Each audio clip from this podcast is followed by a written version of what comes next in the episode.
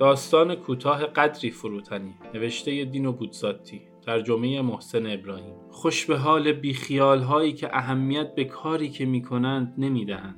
اما چه نفرت انگیز آنهایی که خود را نکوهش می کنند چقدر نفرت آور غرور کسی که خود را کرم خاکی گناهکار بدنام لایق هر مجازات و غیره اعلام می این فکر در ته قضیه وجود دارد. من بلدم خودم رو کوچیک کنم اما خدا اجرم را می دهد ولی آخر برای چه خدا می بایست به این جور آدم ها علاقمند باشد آیا شما از کسی که مدحتان را می‌گوید و از صبح تا شب ستایشتان می کند و شما را یک نابغه و خود را یک شپش کثیف می نامد خوشتان می آید؟ امیدوارم که خدا هنگامی که زمانش فرا می رسد حالشان را جا بیاورد.